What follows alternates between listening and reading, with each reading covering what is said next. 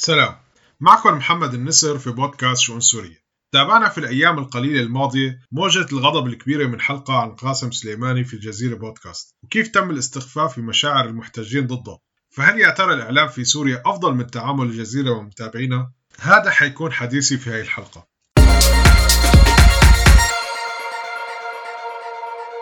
في الطفرة الإعلامية في القرن التاسع عشر درج مصطلح السلطة الرابعة للتعبير عن القوة والمكانة اللي وصل إلى الإعلام. وتأثيره على الناس والضغط على الحكومات والسلطات. والحركات الثورية المتعددة كانت تلجأ للعمل الإعلامي السري لنشر أفكارها وانتشرت الجرائد المطبوعة السرية وتوزعت وقدرت تبني قاعدة جماهيرية وكانت جزء أساسي لكثير من الثورات حول العالم. وتعامل السلطات الحاكمة معها كان شديد وكانت توصل عقوبتها للإعدام. وكثير من الرموز الثورية الأوروبية بهذيك الفترة كان لها دور كبير في الجانب الإعلامي إن كان عن طريق الكتابة أو الطباعة أو الترويج.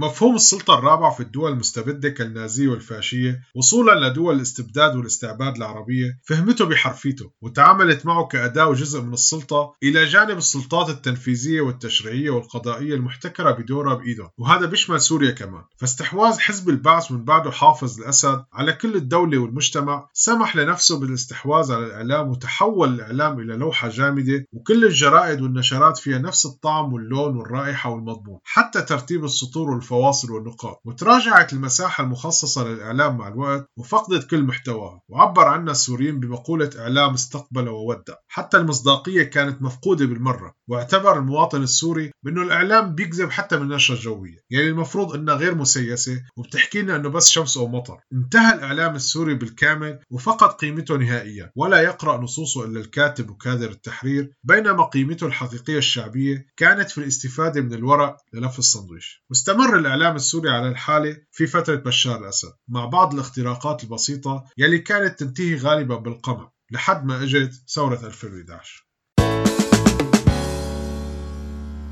ثورة 2011 كانت انقلاب حقيقي على مفاهيم الاحتلال الأسدي والتحدي اللي فرضته على نظام الأسد في المجال الإعلامي كان الأصعب والأشد. فروح الإبداع اللي طلعت عند السوريين في السنة الأولى كانت كبيرة ما بين الموسيقى ومسرح الدمى والكرتون والأهم الإعلام الخبري وتصوير المظاهرات وإيصالها لخارج سوريا. الألم والعتب الوحيد اللي أظهره بشار الأسد من الثورة كان بحسب وصفه للأشخاص اللي عم يصوروا المظاهرات ويبعتوها للقنوات في الخارج وهذا الشيء ذكره ضمن خطابه في مدرج جامعة دمشق. من هديك اللحظة تحول حامل الموبايل للتصوير في المظاهرة للهدف الأول للشبيحة لما بدها تهاجم المتظاهرين واللي كانت تترك الجميع وتركز على المصورين فقط. وهون لجأ السوريين لوسائل إبداعية تانية مثل تثبيت كاميرات أو تخصيص فرق تصوير منفصلة عن المتظاهرين بالإضافة لاستخدام كاميرات مخفية على شكل أزرار ووسائل أخرى. هديك الفترة خلقت وسائل التواصل الاجتماعي اختراق كبير في الإعلام العالمي وفرضت مفهوم الإعلام البديل كمفهوم جديد. وأعتقد أنه الربيع العربي كان له دور أساسي ولكن الدور الأبرز كان للثورة السورية.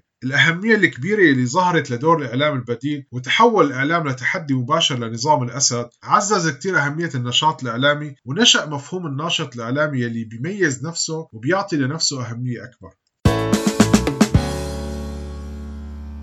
من مساوئ أي مجال لما يصير له أهمية كبيرة إنه بيجذب أشخاص غير مؤهلة ولكن الأخطر في الإعلام إنه بيجذب أصحاب الأجندات يلي بدهم يسيطروا على الخطاب العام بأي وسيلة ممكنة وتجيش الرأي العام لصالح أجندتهم الخاصة حتى لو تعارضت مع الأجندة الثورية والوطنية. يلي سهل الموضوع أكثر هو تراجع العمل المدني واللاعنفي وسيطرة شبه مطلقة للنشاط العنفي وظهور الفصائل العسكرية والجهادية المتطرفة. ويلي تحتاج الإعلام لإقناع الجهات الخارجية بأنه الجهة الأكثر استحقاق الدعم والتمويل. حتى لو اقتضى هالشيء تبني أعمال عسكرية ما شاركت فيه أصلا.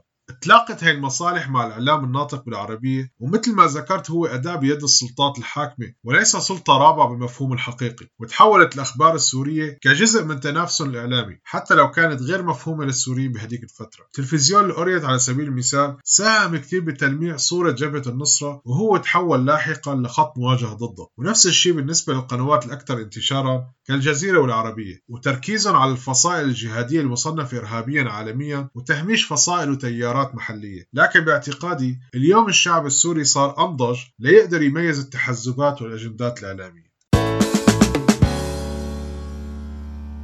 قدر إعلام الأجندات وخاصة قناة الجزيرة بأنه تتدخل بالسياسة التحريرية للإعلام السوري. وأقنعت كثير من الناشطين تبني تعبيرات مثل النظام السوري القوات الحكومية الجيش السوري. وسوقوا لها من باب الحيادية والمهنية الإعلامية. لكن تجاهل وربما نسي القائمين بأنهم إعلام ثوري بالنهاية يعني غير محايد. وأنه ثورة 2011 أسقطت الشرعية عن نظام الأسد. واستخدام أي تعبيرات ومصطلحات من هذا النوع في اعتراف بشرعية ولو جزئية لنظام الأسد. بيعجبني كتير شعار لموقع سوري اسمه عكس السير يلي بيقول قليل من الحيادية كثير من المصداقية وهذا الفكر بنحتاجه كتير في إعلامنا السوري الساعي للتغيير الديمقراطي وإنقاذ البلد من أمراء الحرب والاحتلال الأسدي. المصطلحات شيء كتير أساسي ومهم في الحرب واختراق الإعلام السوري من الأجندات المختلفة بعدنا كتير عن الأجندة الوطنية الأساسية لاسترجاع وطننا وبناء دولتنا.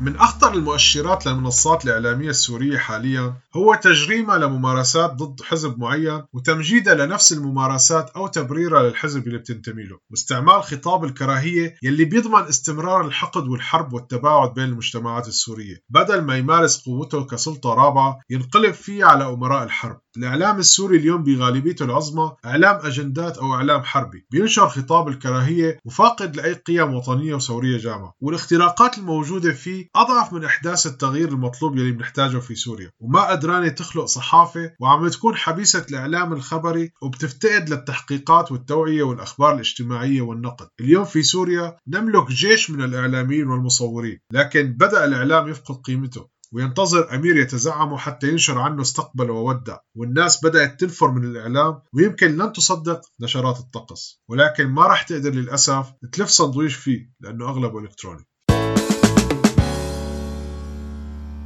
ردة فعل الناس على بودكاست قاسم سليماني دليل وعي موجود لأهمية الإعلام وروح عايشة بأنه الإعلام سلاح أساسي في عملية التغيير مثل ما كان في القرون الماضية وثورات شعوب أخرى. مشان هيك الناس عم تتعامل معه اليوم كحق من حقوقها نحن اليوم بحاجة ماسة لإعلام وطني يقدر يكون سلاح في عملية التغيير ويكون شريك أساسي في إنقاذ سوريا من مستنقع الحرب والعنف والكراهية والحقد. دمتم بخير.